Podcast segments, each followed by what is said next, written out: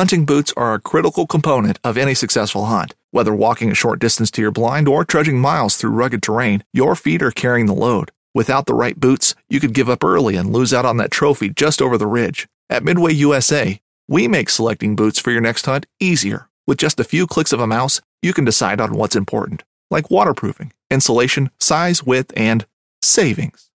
For just about everything for shooting, hunting, and the outdoors, check out midwayusa.com. This upcoming concert season will be all about the boots, and Tecovas is your stop for the best in Western style. Tecovas has seasonal and limited edition offerings this spring and summer, including men's and women's boots, apparel, hats, bags, and more. All Tecovas boots are made by hand in a time honored tradition with timeless styles that are always on trend. And Tecovas has first wear comfort with little to no break in period. It's hard to find this level of comfort paired with this level of style. Stop by your local Tecovas store, have a complimentary drink or two, that's WCB style, and shop new styles. The smell of fresh leather and friendly staff are at your service. Many stores even have leather custom branding to make your boots truly personalized. And with regular live music and events, there's no in store experience like it. If you can't make it into a store, just visit tecovas.com. That's T E C O V A S.com. They offer free shipping on all boots, as well as free returns and exchanges, and ship right to your door. Go to tecovas.com and find your new favorite pair of boots today. The average steak in a grocery store touches 50 to 100 hands of machines. And we're putting that into our, into our body even though it's grass fed or it's organic. Hunters always say, oh, I'm a tip to tail hunter, but they leave 90% of it in the field. I mean, I've eaten coyote, I've eaten bobcat. A lot of my dishes come from people that say they hate wild game, but their favorite dish is blank. And so my goal is to create that dish and have them over for dinner and have them enjoy that dish with said wild game that they don't like. But I'll, I'll say it again, I love testicles.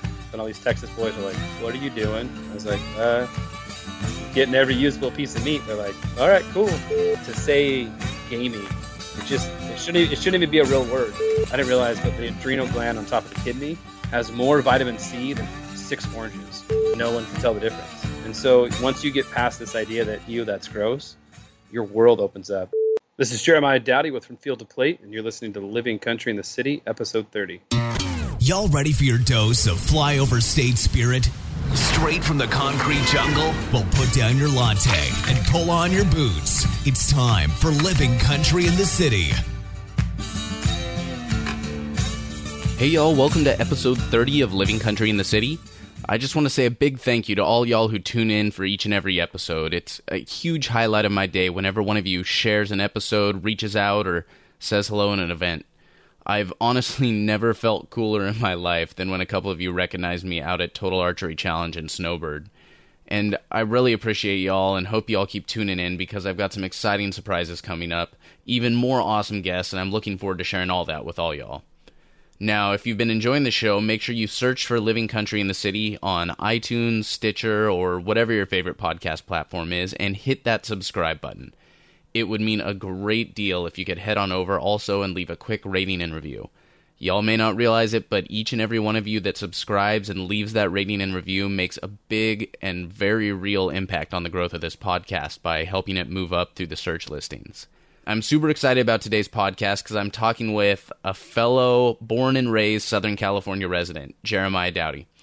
Now, Jeremiah is not only a hunter and outdoorsman, but also a blogger and chef who specializes in recipes featuring wild game. So I'm super excited to get his insight on how to take a meal from field to plate. Jeremiah, thank you so much for hopping on the call today. Oh, no worries. I'm just glad that we can finally find some time to do it. Yeah, we have been talking for, gosh, uh, at least a month at this point, and uh, one of us will get busy, and then uh, something will happen, and then we'll get back into talking again. So I'm glad uh, glad I finally found a time to get you on. Yeah, same. And I I love that it took someone from all the way out in Texas to actually introduce us, and we live what about half an hour from each other depending on traffic. uh, it was like a half an hour to three hours, depending on traffic. Exactly. You know, you always know someone from Southern California when they don't tell you distances; they tell you uh, time of day and time. It's Yo, it's hundred. Yeah, people are like, oh, hey, how far do your parents live? I'm like, ah, twenty to forty minutes. They're like, well, miles. I go eleven. They're like, what? Eleven miles? It takes you an hour? I was like, Sometimes.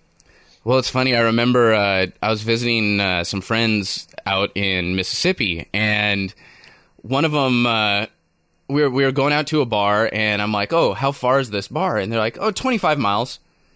And I looked at them like, "I'm like, are you insane? We're not." And then, but then they reminded me, they're like, "No, that's not like a four hour drive like it is in LA. That's a half an hour drive at most." And albeit If that, yeah. albeit that's a little bit long even for me to to go to a bar but anyway i digress um like i said good to have you on the show uh you know i got to introduce to who you are uh through jessica taylor byers uh, you guys went out uh on a bear trip We did, yeah. We went out to Alberta, Canada, and hunted some black bear. So so how times. how'd the two of you uh get connected Uh, Jessica and I got connected through Sportsman Box. It's a monthly subscription box. Uh, two years ago, gosh, and I had a podcast back in the day called Tasting Wild, and I had her on because I was doing a segment with uh, females in the industry. So I had on uh, Julie McQueen, I had on um, Lauren from Real Camo Girl, and then I wanted a, a new and up and comer. So I said, hey, I'm going to pick Jessica Taylor Byers to come on and be the new up and comer. She only had, you know, 2,000 followers at the time, and now we've been. I mean, we're I consider her like my little sister, and I love to watch her now have like 40, almost 50,000 followers, and it's cool to see her progression from this girl who was scared to get on and talk on the first podcast to filming and getting on a million podcasts. It's it's cool to watch her develop and grow. Well, you know, she is just she's a fantastic person. She has such a great positive attitude. Um, you know, I talk I talk with her fairly often just about stuff that's going on with the podcast and just with my hunting trips and stuff in general and she just always has such a uh, honestly really good insight on things for me and uh and I always I always get a lot out of our conversation so she's definitely good uh a solid person. Yeah, she actually called me today. She's like, "Big brother, I need help." so she what what you're doing to her, she's doing to me. So it's kind of cool to see this circle within our industry where we're not afraid to ask for help uh, from somebody or guidance from somebody in an area. Because I think so often, especially in this outdoor industry, you want to be the best, and sometimes being the best means not asking for help. But I think truly being the best is when you do ask for help. So good on her for for continuing that that aspect of it. So No, definitely. And uh, also another connection. You were the one that introduced her, and she in turn introduced me to the guys over at Gut Pile. yeah, Jim Clark's a good dude who started Gut Pile. Yep, yep. He uh he's one of one of the people that always manages whenever I'm doing some random Instagram live in the mornings, he always hops on and uh and gives me a little bit of crap uh in the morning for whatever I'm doing. But yeah, he's a good guy and uh can't wait to uh, get my hands on gut pile fish coming out. So Yeah, Gut Pile Fish. I just got the mail today, and I played it by myself just to see how it would. You know, three three different people, but all myself.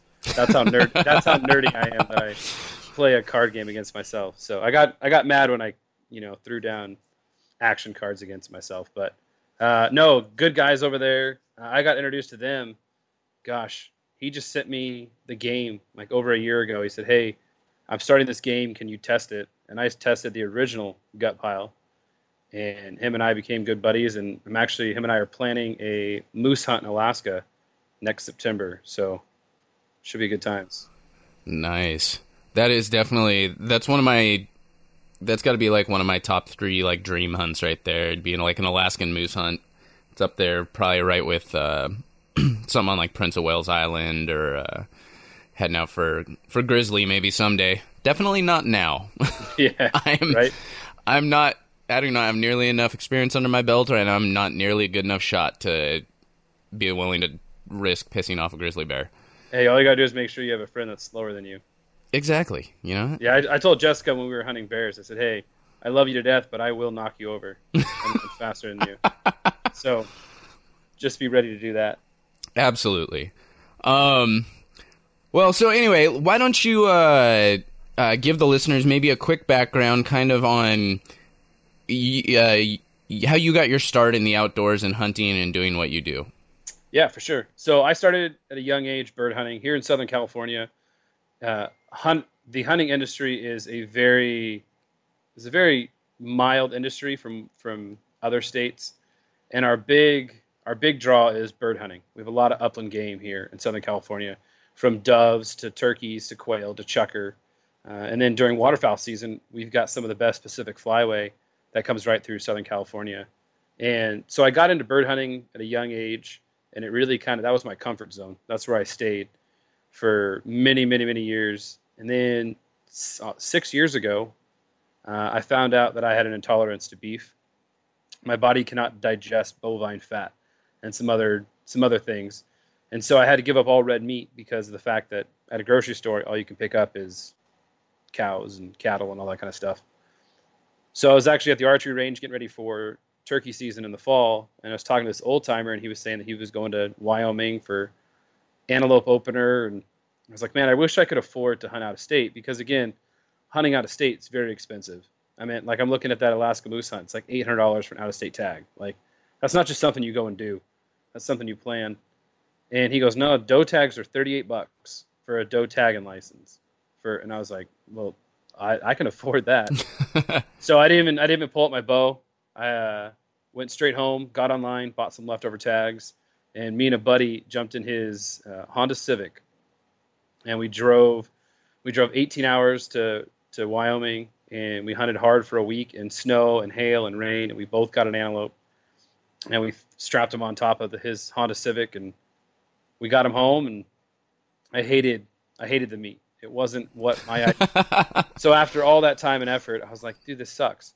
But it was because I didn't know what I was doing. I didn't know how to prepare it properly. I didn't know how to butcher it myself. I didn't know anything surrounding wild game.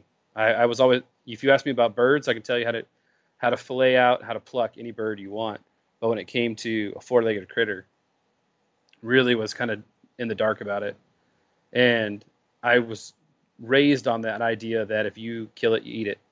So my goal was to, how can I make this antelope taste good? How can I make it edible for my family?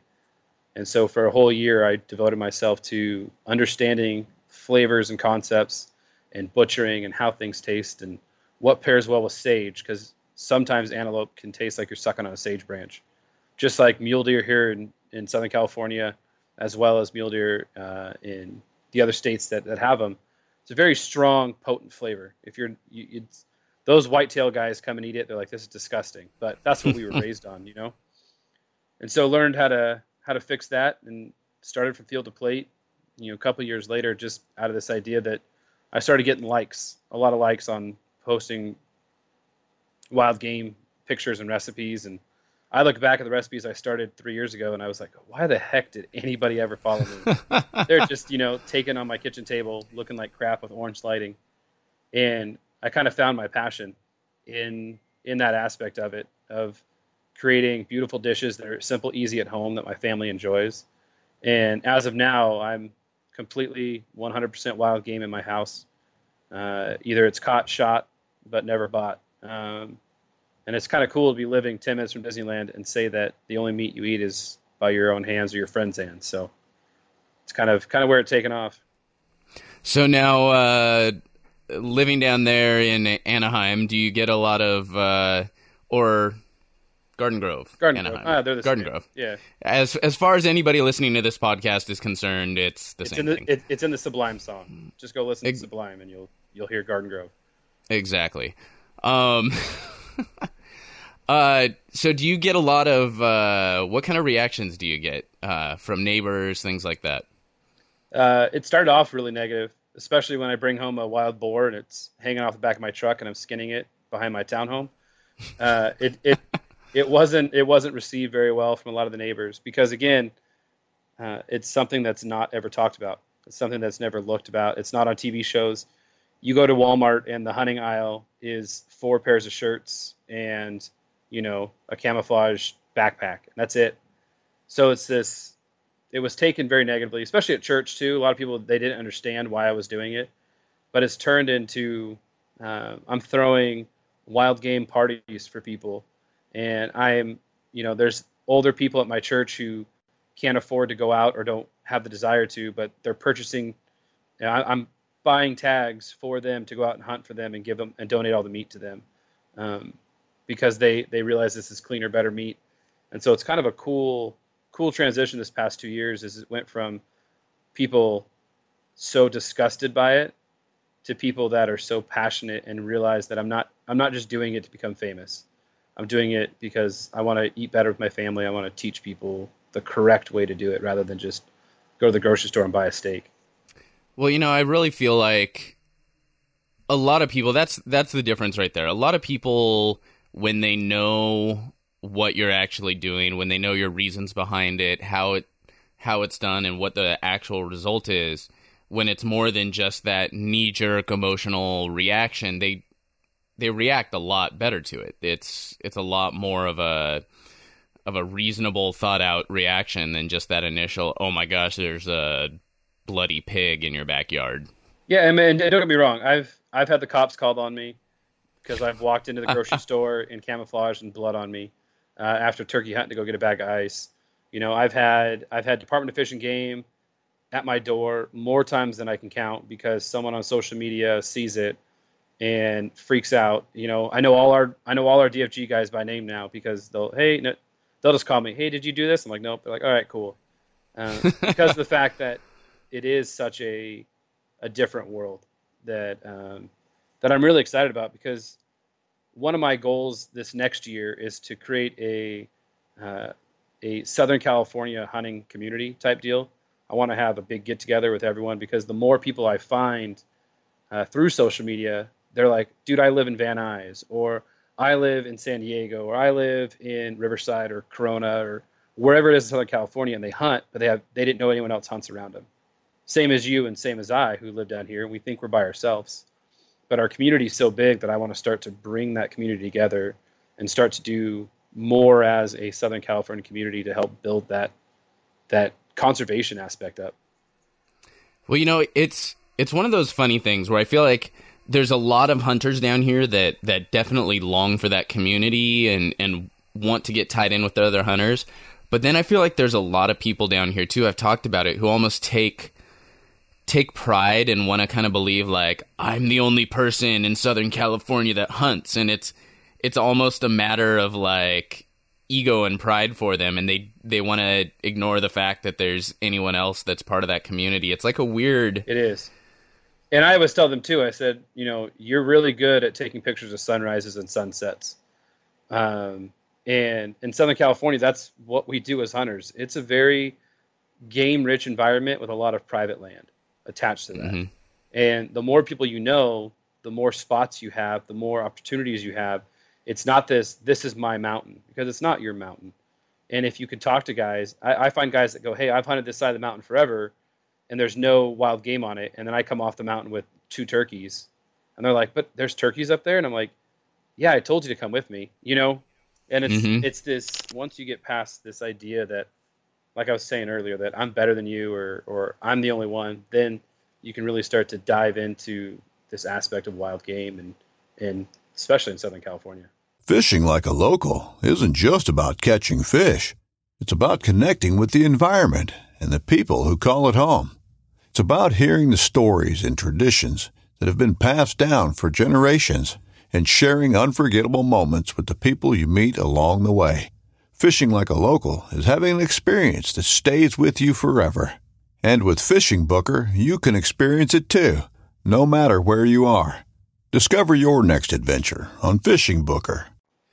So now, uh, talking about wild game and um, you know the whole concept of from field to plate, uh, that really kind of encompasses everything from the second that animal goes down to the second it's go inside of you. Um, Correct. Yeah. So what? Uh, you know, I mean, I guess kind of starting from the beginning, like how much does what you do in the field affect what what comes out, what ends up on your plate as far as like taste and and all of that. So, you know, you're prepping your animal in the field. How much can that affect what uh what you uh, end up getting uh, in the freezer? Oh, drastically. And and it's I did a conference on this past Saturday we had here in Southern California, we had 25 youth and 25 adults that came to a class to learn how to skin, gut, clean a rabbit, how to cook recipes. It was here in uh, Southern California, and a lot of the, the main question from a lot of the adults was, how long do I have till to gut my animal before it goes bad?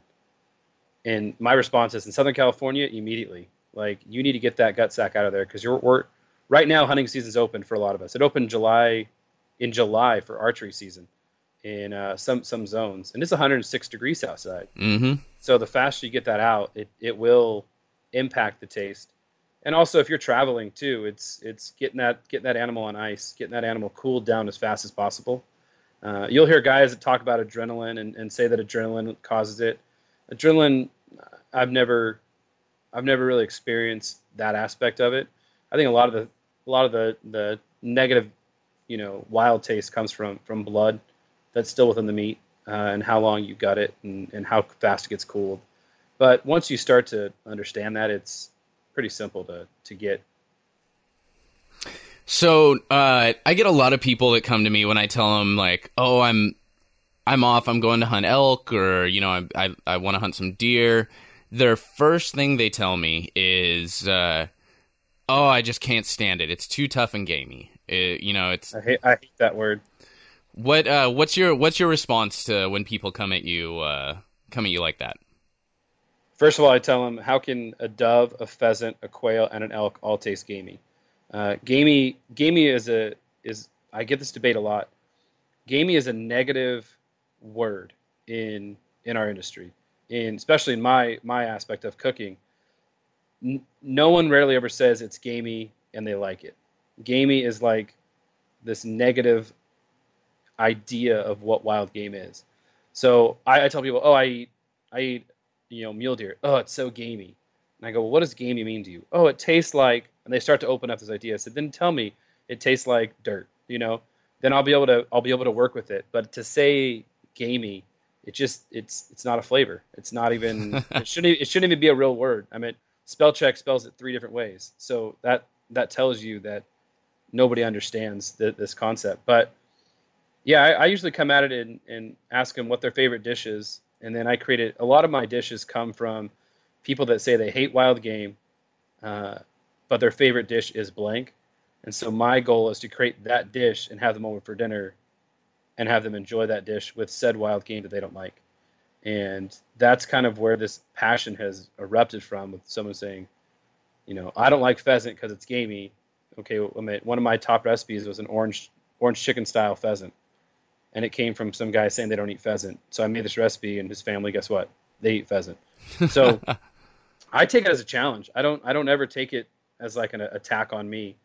Uh, and if someone says wild game's too tough, it's because it's overcooked. That's plain and simple. They overcooked it, or they didn't know how to properly cut against the grain when they're eating it. But it, I mean, you can get a you can get a steak at a, at a restaurant that's overcooked, tough, and doesn't taste like steak. So it's all it's all in preparation. Yeah, I get a lot of. Eh, honestly, that's probably. I'd say. I mean, you know how it goes. That's the first question anybody that's not familiar with it asks you when uh, when they find out you're a hunter. Is well, what do you do with the meat?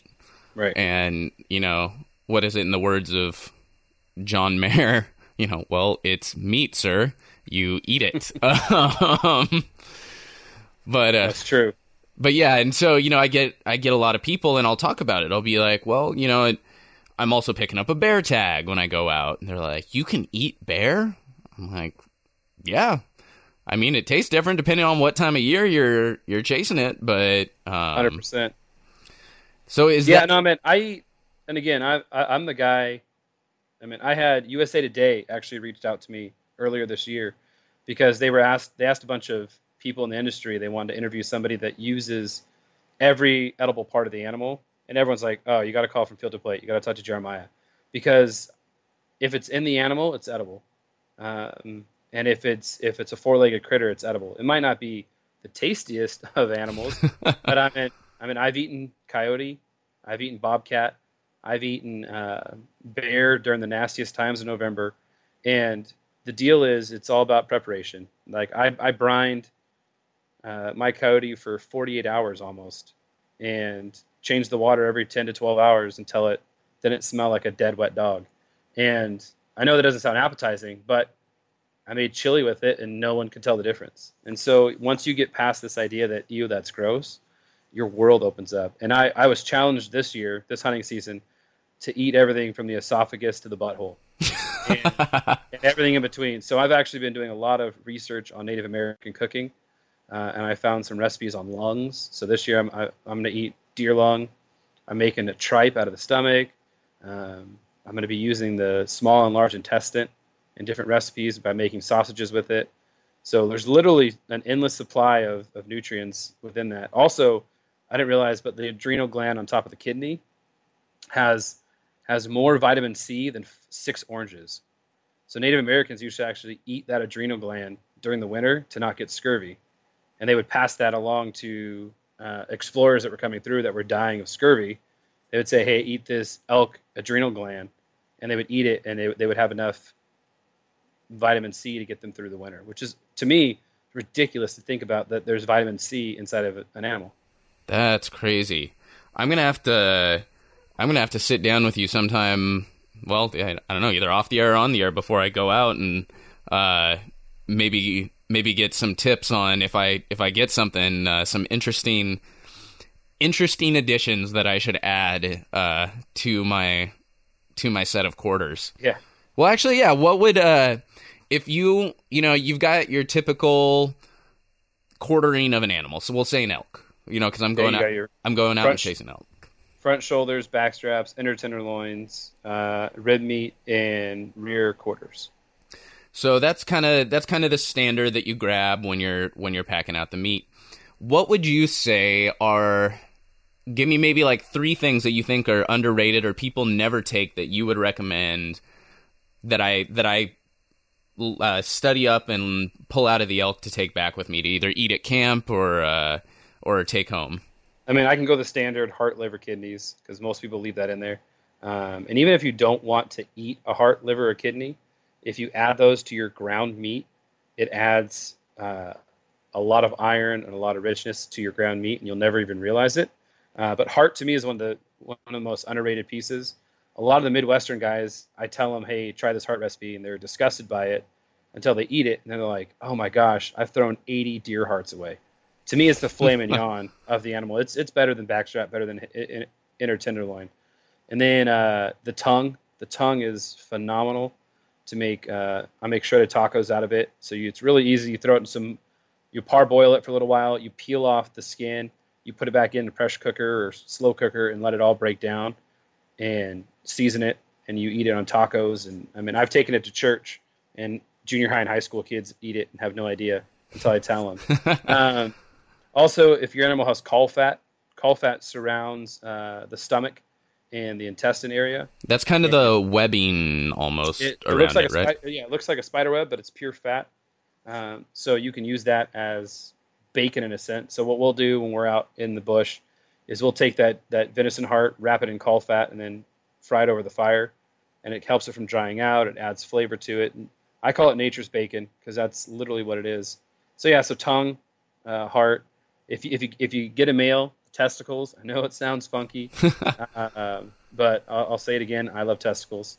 Uh, just don't just don't just don't tell my wife. Um, uh, but no, they they cook up well. I mean, even when I went shot that Axis in Texas, and I sit there and lop them off, and all these Texas boys are like, "What are you doing?" I was like, uh, "I'm getting every usable piece of meat." They're like, "All right, cool." Um, I'm making a necklace. What do you think? Yeah.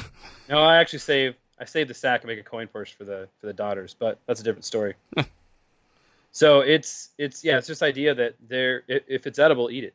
Uh, get over the gross factor because in America we're the ones that throw away the most. But I've been to I've been to 13 different countries, and you'll be amazed what people eat uh, and enjoy it, and what they eat first. Um, and I when we were in we were in India and they we killed a goat for one of these tribes first thing all the kids do is go over and they just start grabbing like the liver and just eating parts of the liver off raw, like warm and raw. It's like in America that would never happen. That goes in the gut pile. So.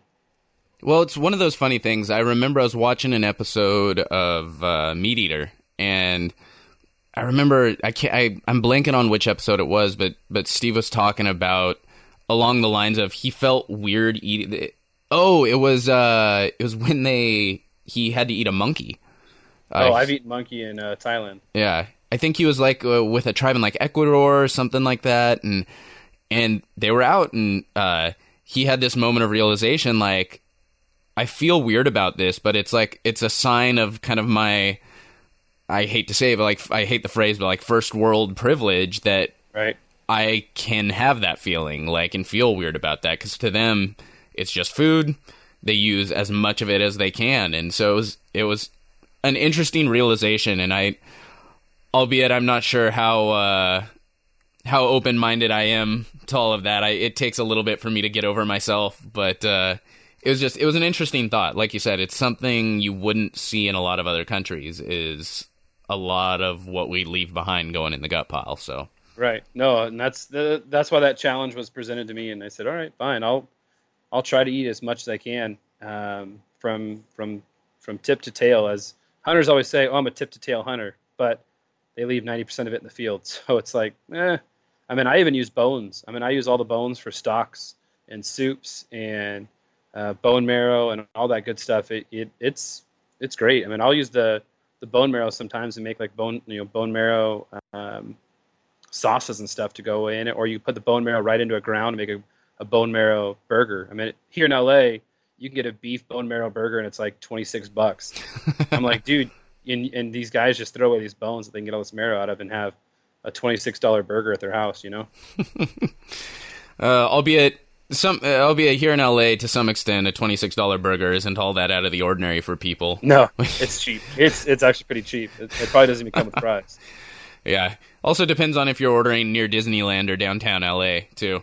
Um, yeah. Are you in the packing district? Oh man. yeah. But uh, so what? Uh, if you had to pick maybe a favorite game animal that's that's one of your favorite things to either prepare or cook, what what would you gun to your head? What would you pick? And I get this question all the time, and I think I change it. I think I, I think it changes every single time depending on what my my flavor pre- my my preference is. But if I said if there, I always tell everybody if I had to hunt one animal and eat one animal for the rest of my life, it would have to be waterfowl.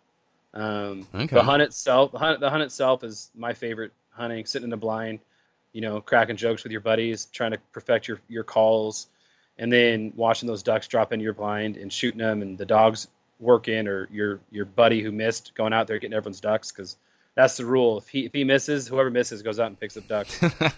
but you know, and then getting home and and preparing this dish that just it's there's so many opportunities to to create with that little duck.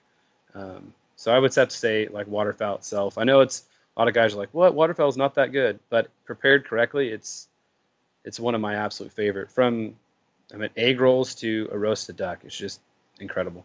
With threats to our nation waiting around every corner, adaptability is more important than ever. When conditions change without notice, quick strategic thinking is crucial. And with obstacles consistently impending, determination is essential in overcoming them. It's this willingness, decisiveness, and resilience that sets Marines apart. With our fighting spirit, we don't just fight battles, we win them. Marines are the constant our nation counts on to fight the unknown. And through adaptable problem solving, we do just that.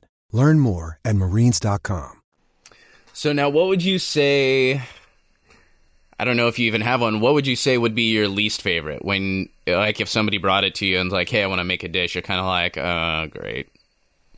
Uh, besides coyote, um, uh, I would I, I'd have to say probably like mule deer. Out of all the flavor pro- like flavors that go into it, mule deer is one of the one of the funkiest tasting. I could say because it's it's if it's a high if it's a high mountain Montana or Utah mule deer, tastes a lot different than those low lying desert mule deer, which are eating all the roots and cactus and stuff. Getting a mule deer in Southern California, Arizona, uh, some parts of New Mexico, they've got a really strong sage flavor to them. So it's really hard uh, to pair that or get people excited about eating it when all they all they smell is that. You know, since smell is part of your your taste, you have to get over that smell. So I would say mule deer would be the the one that I'm usually like, hey, if I want to create something for you, I'm not pulling the mule deer out. I'm pulling the whitetail or the elk or something out to to get people excited about eating wild game. Yeah, you don't have. Sounds like you don't have quite as many options with with what you can do with that flavor profile because it is so strong. Yeah, there's I mean there's there's ways to get around it, but like I I made a um, a sweet Italian mule deer chili. So mule deer or the sage pairs really well with garlic and soy and ginger and the Italian and Oriental aspects of it. So if you stick to those dishes, it pairs great because it, it adds that flavor. But if you try to do like a grilled steak, you're just gonna be like, eh. Or if you try to make like a meatloaf, a lot of times guys are like, that's just it's overpowering because they're not pairing those proper flavors with, with, with that sage flavor. Gotcha. And that's, I mean, that's something I also, uh, especially when people ask me about bear, that I, I kind of have to explain to them, and that they, a lot of people I don't think realize is, you know, where you as far as you know what the the landscape is you shoot you know the bear's been living in that you shoot what uh you know what time of year it is and all of this stuff affects for certain animals a lot of the the flavor you get out of the meat. You know a bear that's been eating berries all spring is going to taste a lot different than a bear that's been rummaging through trash and gut piles in the summer. Oh and and, and I mean that goes with every single animal. I've harvested animals all across this country and canada and I'll tell you one thing: it. I always hunters always get disgusted at me, but I always cut open the gut, the the stomach, and I, I, I go through the stomach. It stinks, it's gross, but I want to see what that animal's eating. Not only does it make me a better hunter when I'm looking for habitat to find future animals, but it also tells me what to what to pair that flavor with when I'm cooking it. Because if I mean I've opened up you know bears and it's been full of just dead rotten fish. Well, guess what the meat tastes like? Dead rotten fish. And so, you know, understanding that when you get into that gut pile versus taking it home and trying a dish, you don't understand how it is. But I mean, I've eaten the best turkey, uh, the turkeys I've ever eaten are off of like an old apple plantation. And all they were eating was fermented and rotten apples. So they had this really sweet apple taste to them. Some of the grossest turkeys I've ever tasted were eating, you know, in this, um, this, I don't even know what it was growing out in this field. They're eating the buds off this this plant, and it tastes like super super sour meat. Um, so yeah, I mean, what what what goes into your body is what you get out of your body, as we heard growing up with like, hey, don't eat McDonald's because what you put in is what you get out. Same thing goes with animals. If they're putting in gross, they're going to taste gross. If they're putting in good, that's why a lot of these whitetail hunters are so big on their on their crops that they're planting because they want that that game to taste a certain way, like clover and or that grass-fed beef aspect of it. So so uh, we talked a little bit about um, you know you enjoying preparing meals for friends and for for other people that uh, that you know. You've talked a little bit about uh, kind of you you doing these classes for the the the youth class as far as skinning. What else does field to plate uh, from field to plate kind of encompass? What uh, what what other kind of things do you do you do with from field to plate? I think the best part about calling myself from field to plate is it's endless. Um, I can do anything. I mean, I do a lot of stuff with youth. I take out a lot of new hunters. My goal this year that I set, if anyone was on social media, they saw, was to take out 20 new hunters uh, this year, or 20 people that didn't understand hunting, that did hunt but wanted a better understanding. And part of that goal was uh, my passion was to create a class called From Field to Plate 101, and it's finally a reality. Uh, everyone listening to this, it's probably all the tickets are probably taken because it goes on sale uh, tomorrow, which is August 9th. So by the time you listen to this, sorry, hopefully I'll have class. We're um, just taunting but, you with it. Yeah. Uh, but no, I, I, if it goes well, I will be having more classes because that's my passion is to train and develop uh, it, within this industry. So often people get so caught up in in the me, in the I, and I want from field to plate. That's why you, you know it's not Jeremiah from from field to plate it's from field to plate because it incorporates everybody that I talk to. It incorporates all my family, all my friends. We're all from field to plate. I had a buddy text me this morning, and he has my from field to plate sticker on the back of his truck. You know, every time I walk out to my car, I get excited that that I go from field to plate, that I, I'm a part of a, of a movement to eat better, to be better, and to be conservationists. And I think that's the whole goal for what I do is to really teach people that it's it's your two hands. It's you getting dirty for your dinner. Uh, if you live in the city, it's doable. If you live in the country, it's doable. If you live like I do and you do in Southern California, where the only grass we have is at the parks, it's still doable. We might have to travel two to three hours to go do it, but it's doable. And if your passion's there, I want to be able to be the one that's going to reach out and help you and ask any question. I mean, I tell everyone all the time, my, my email is always open.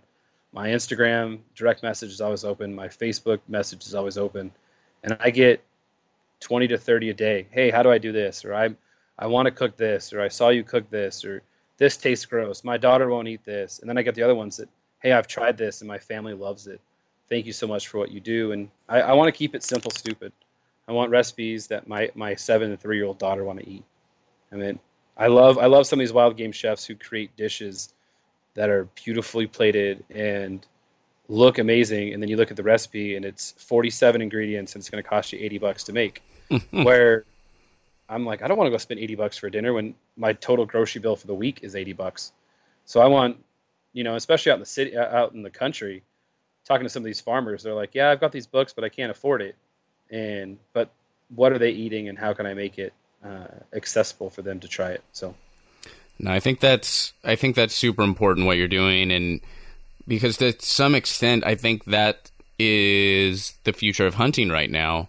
Uh, that's how even more so than you know people passing it from you know to their children things like that what's going to grow the future of hunting is people like you who are reaching out to other folks who who wouldn't be exposed to it otherwise but because you know there's this huge push now for getting rid of GMOs, you know, organic food, grass-fed beef, uh, free-range animals, all of this stuff, there's that appeal to, uh, that may not have reached out to someone of a different generation in a different spot, but that's so important now that I think really that's what's going to be growing hunting for future generations more than anything else right now.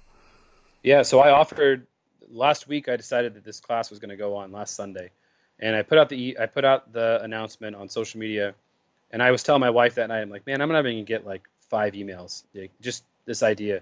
I had over 400 responses in seven days, and 30 of those I've actually saved because they were from vegans and vegetarians who wanted to go out and do it and it blew my mind that there was vegans and vegetarians first of all that were following me and not yelling at me. I'm, usually getting yelled at by them. Um, but then they want to change it because of the fact that they they understand what i'm doing and how i'm doing it with respect towards the animal. And they want to be a part of that. They want to be able to to eat meat again without the industries forced upon the meat. Uh, i did a video for SilencerCo. You can go on my facebook page and watch it. It's a little four minute video that i did about what i do and who i am and in there I talk about I did I was doing research for a magazine, and um, it was it's it's proven that the average steak in a grocery store touches 50 to 100 hands and machines. Ugh. 50 things to 100 things touch your meal before it gets to your house.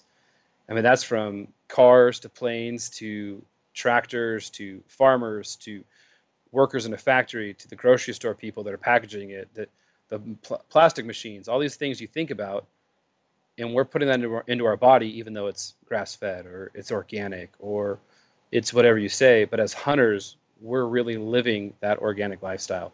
We're really getting back to our roots. Uh, and that's why I try to teach people to do it themselves. I mean, the class I'm doing, it's literally you shoot the animal to you package the animal and take it home. Everything in between, I'm going to teach you how to do from from skinning, gutting, taking those undesirables within the inside that we were talking about earlier, all the way to a full-on butcher class. You know, you take it to a butcher. If you have a good butcher and you know that you're getting good meat, you're cool with it. But I hear so many horror stories from people that take their meat to a butcher and don't even know if they're getting their meat back. And it goes geez. it goes in that it goes into that whole thing. Yeah, I don't know how long you left the guts in yours. I don't know how long you left it hang in. I don't know anything that goes about it. And you're getting back this meat that you think is yours and it's really not. Not all of them are that way, so please, butchers, don't call start calling and yelling at me. butchers Union is angry now. Yeah, there's there's many of you there's many of you that I know and I respect, and I would, if I'm in an area and I don't have time, I would totally use you. But it's also a cost factor. I mean, it costs 120 bucks to get your to get a deer processed. You can buy a good vacuum sealer and a meat grinder for 120 bucks and do it for the rest of your life, and it never is going to cost you a dime. So that's what I want to teach. I want to teach people that You know, if you say you're going to do it, then do it. Get your hands dirty, get out there, and and enjoy your meal. I mean, pluck pl- pluck your birds and skin your animals, and get the kids involved. And well, I came home from turkey season this this past spring, and I shot a turkey up in uh, Davis, which is up near Sacramento, Northern California, eight hours away. And I came home, my little three year old rips open the ice chest and then just sits on the ground and starts to sob. I was like, June, what's wrong? She's like, You plucked it without me. and in her eyes, we get our hands dirty for dinner. Um, the reason I have skull mounts and turkey feathers and and stuff around my house is to remind us what we're eating and the stories that go behind it. And I had a I had a parent call me from my daughter's school because she brought meat to school and it was deer. And she goes, uh, "Your daughter said she was eating deer, and I don't I don't like her lying to my kids." And I was like, uh, "I don't like your kid tattling on mine for being a liar when she's not." And it's this it's this idea that our kids, my kids, are aware of what they're eating. They can tell you the animal it came from, how far my you know daddy's shot was, or what color it was. I mean, my my three year old for Christmas or for her birthday is asking for a pink duck call so she can go out duck hunting this year. Oh yes. Like so, I'm I mean I'm I'm literally going to get the coolest pink duck call I can find. uh, That's got to be a moment of pride right there too. You know, it's like yes. Well, pride for me and disgust for my wife. She's like, no, not another one. Uh, but this year for dove season, my three year old and my seven year old are both going out opening day, so should be a lot of fun to have them out there running and you know shagging birds for me when they fall. So that's so great. You got to have so much. Uh, that's got to be such a huge sense of pride knowing that your daughters want to follow in that and they're they're excited about it and as you said, little bird fetchers built in. Amen, man. That's what I used to do. um, so uh, as we're kind of winding down here, you know, I always like to end with, um, you know, just some advice or any tips for, you know, brand new hunters, guys just starting to get into this, um, or you know, folks like myself who have been interested for a while but may may have not started because you know, oh, I live in the city. I'm, you know, I'm not anywhere near hunting places I can go hunting. There's just so much to learn, or you know, maybe feel overwhelmed or super intimidated. Um, especially you living in, you know, being a Southern California resident, living in the middle of the city. You know, you're not you're not way out in the Inland Empire where it's not that far to the mountains or whatever. You know, you're right. What uh, what would you tell that person? What advice could you give them? Uh, I always tell all all new hunters or existing hunters who are trying to get better is don't be afraid to fail. Uh, don't be afraid to do something wrong. Uh, we get we get told so much in this society that you have to be perfect, you have to wear a certain amount of you know, a certain clothing brand, or you have to drink a certain protein shake, or you have to, you know, be a CrossFit athlete to go out and do this. Be the best you that you can be, and don't be afraid to to fail. Don't be afraid to screw up. Don't be afraid to bring the wrong gun to the field and get made fun of. Um, I know that one of my friends who listens to your podcast, hi Steven, I know you're going to hear this because you were talking to me about it today. um, he was like, "Oh, I heard I was listening to a podcast and I heard you talking about gut pile." I was like, "Oh yeah, I'm going to be on that soon." He's like, "What?" So that's good for you. Um, but Steven, the first time, I mean, he reached out to me on social media and said, "Hey, I'm a Southern California hunter, want to get into it." And you know, he came out to the dove field and he had on he had a gun with a little short barrel, you know, like a little 18 inch barrel, and was trying to shoot dove that are flying super fast and around him. And and instead of him getting ups, upset when I went over and gave him another gun to use because he would be better at it, he took it with stride and he he he grabbed that gun and he went and shot birds and he he was not afraid to learn from someone that that had gone before him. Because guess what? I screwed up. I still screw up a lot and I still learn every time I go out. Every time I hunt with somebody new, I'm learning. I, I, I, take one positive and one negative, and I build on that positive, and I try to fix the negative in my life. So that's the biggest thing: is don't be afraid, and, and don't be afraid to reach out to us. I know that it gets intimidating seeing a very large social media following, like, oh, I can't reach out to this person because they're too popular or they're too whatever. That's that's that's BS. If they don't re- if they don't reach out to you, then you shouldn't be following them anyway because um, we're all in this to better our industry and I, I run my social media. There's no person behind the desk that does it. So if you reach out, you're getting me, and I'll talk to you through anything. I'll work through anything. Um, there's a lot of non-hunters that follow me and ask me cooking questions, just regular cooking questions, or or butchering questions. Hey, I, I got a chicken. How do I how do I prepare it? So it doesn't have to be hunting related, but yeah, my door's always open. But the biggest thing I say is just don't be afraid. Don't don't be afraid to go out there with with jeans and a t-shirt and go hunt because the deer don't care. Uh, you don't have to be in 100% camouflage with face paint on to kill a deer. Uh, the I always hear stories of like the old timers who laugh at us because they still go out in jeans and flannel. And we, you know, I walked out with one guy in the turkey field. He had on jeans, flannel, and a cowboy hat, and I was in complete head to toe, you know, mossy oak. and he goes, he goes, mm, well, you, I, I know you're pretty fancy, but I, I, I could still kill a bird too and it always stuck with me that you don't have to be the industry idea to go out and get your own food. So I definitely catch myself a lot of the time slipping into that. You know, I think I mentioned it earlier before kind of we started. I you know, I'm I'm cataloging all my gear right now. I'm going through, I'm weighing stuff and I'm I'm figuring out what I need to take and I catch myself when I have something that's not exactly what I want it to be or that weighs how much I want it to or whatever it is, like, oh man, how you know, this is just to screw me up so bad and I'm like, no, it's not. It's really not. People, I mean, I consider myself lucky. I I had some extra funds saved away so I was able to pick up some some high-end gear.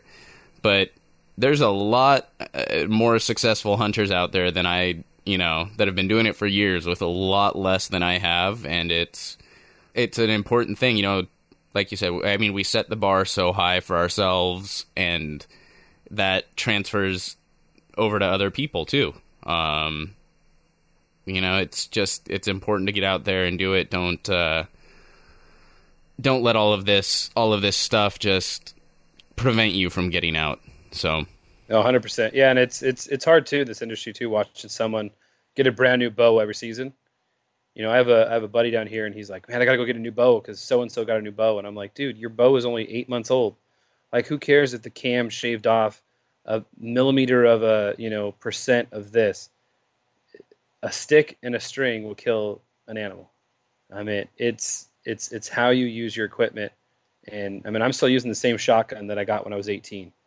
I mean, I've been offered Benelli's and I've been offered all this other stuff, and I go out with my Beretta that I bought when I was 18, and that's my gun. It's not the fanciest, not the prettiest, but guess what? It's killed a heck of a lot of animals and it's filled the freezer. Uh, you know, I, I go out with old fly rods. I go out with with old, you know, Shimano roll, you know, reels that were my grandpa's and stuff. And you just go out and do it. And guess what? I catch as many fish as those guys that have the high dollar reels. I shoot as many duck and as many quail and as many pheasant as those guys that are walk around with the twelve thousand dollar guns. Um, is it nice to shoot those? Oh yeah, it's nice. Is there a difference? Yeah, you can feel a difference, but you don't need it. You know, you can use a hand me down to get started. And again, like you said, once you got those extra funds and you want to spoil it, go for it. But just know that next year there's gonna be something new that's coming out that's lighter and faster. So just just be comfortable in in what you have and and enjoy it, man. That's just what hunting's all about is getting out, enjoying the fellowship with your friends and fellowship with nature. And and if you get to bring home meat, great. If not, well, better than sitting at home. So absolutely. So if people wanted to find from field to plate uh, online, follow what you're doing, uh, where's the blessed blessed uh, best place to search you out? Uh, the blessed place is go to church on Sunday with me. I'll save you a spot in the pew. Uh, no, the best place. Uh, Instagram's pretty pretty central. From field to plate, it's really easy. Facebook's from field to plate, from field to plate.com. You go to Twitter, it's from field, the number two plate, because you can't have that many uh, characters. But yeah, if you pretty much type in from field to plate in Google search, I'm going to pop up. I'm going to be right there, uh, full of recipes. I've got recipes all over my site uh, with animals. I'm redoing my site to make it more user friendly, but it's jam packed full of it. Uh, I've got some fun stuff coming up this new year with working on cookbooks and a bunch of other stuff that are kind of idiot friendly. And uh, so, yeah. That's fantastic. And I'll make sure to post up all those links on my show notes page. That'll be livingcountryinthecity.com slash 30. You can find uh, all the links to your stuff up there. Well, any uh, any final parting thoughts before we sign off? Yeah, when are you and I going to go uh, hike to the observatory? Because it looks like that's your favorite thing to do. So hey, it's the only place five minutes away that I can do before work, and it manages to kick my butt every time. But I don't know. Dude, uh, this Saturday we're supposed to have the uh, meteor shower. Yeah, the observatory is going to be killer up there with all the with less light pollution. So that's not a bad spot. I actually, I'd probably rather try and get up to like uh, Mount Hollywood or something like that because you know the observatory is going to be packed to the gills. Yeah, but you can go nerd watch. That's the best part. watching all the all the nerds out there with their telescopes. They're pretty exciting listen to. But no, I think yeah, I think parting words just have fun, man, and it, it's exciting. And I, I'm excited that there's other people in SoCal that have a passion for this and, and a desire to change our industry and to change Southern California's idea of what a hunter truly is. We're not we're not all rednecks. We're we're normal people who just like to get out and do it ourselves. No, absolutely. Thank you so much for hopping on the show, man. And we will uh, hopefully uh, talk again soon. Maybe uh, maybe do a how-to episode uh, once uh, once I get some wild game in the freezer. Oh yeah, and I, I've got a big hunting season, so I should have tons in the freezer too. So awesome. All right, y'all, that'll do it for episode 30 of Living Country in the City. Make sure you head on over to our show notes page at livingcountryinthecity.com slash 30 to get those links so you can check out From Field to Plate and give Jeremiah some love. In the meantime, keep it country, y'all. Thank y'all for listening to Living Country in the City. Get show notes and check out the blog, product reviews, events, and more at livingcountryinthecity.com. One of the most legendary shows in the outdoors is on Waypoint TV. Don't miss Primo's Truth About Hunting, Wednesday nights at 7 p.m. Eastern on Waypoint TV, the destination for outdoor entertainment. I'm Will Cooper, host of HuntStand's Make Your Mark podcast. For even more content, be sure to watch the original films from HuntStand Presents on the Waypoint TV channel every Tuesday at 10 p.m. Eastern. Visit waypointtv.com to learn more.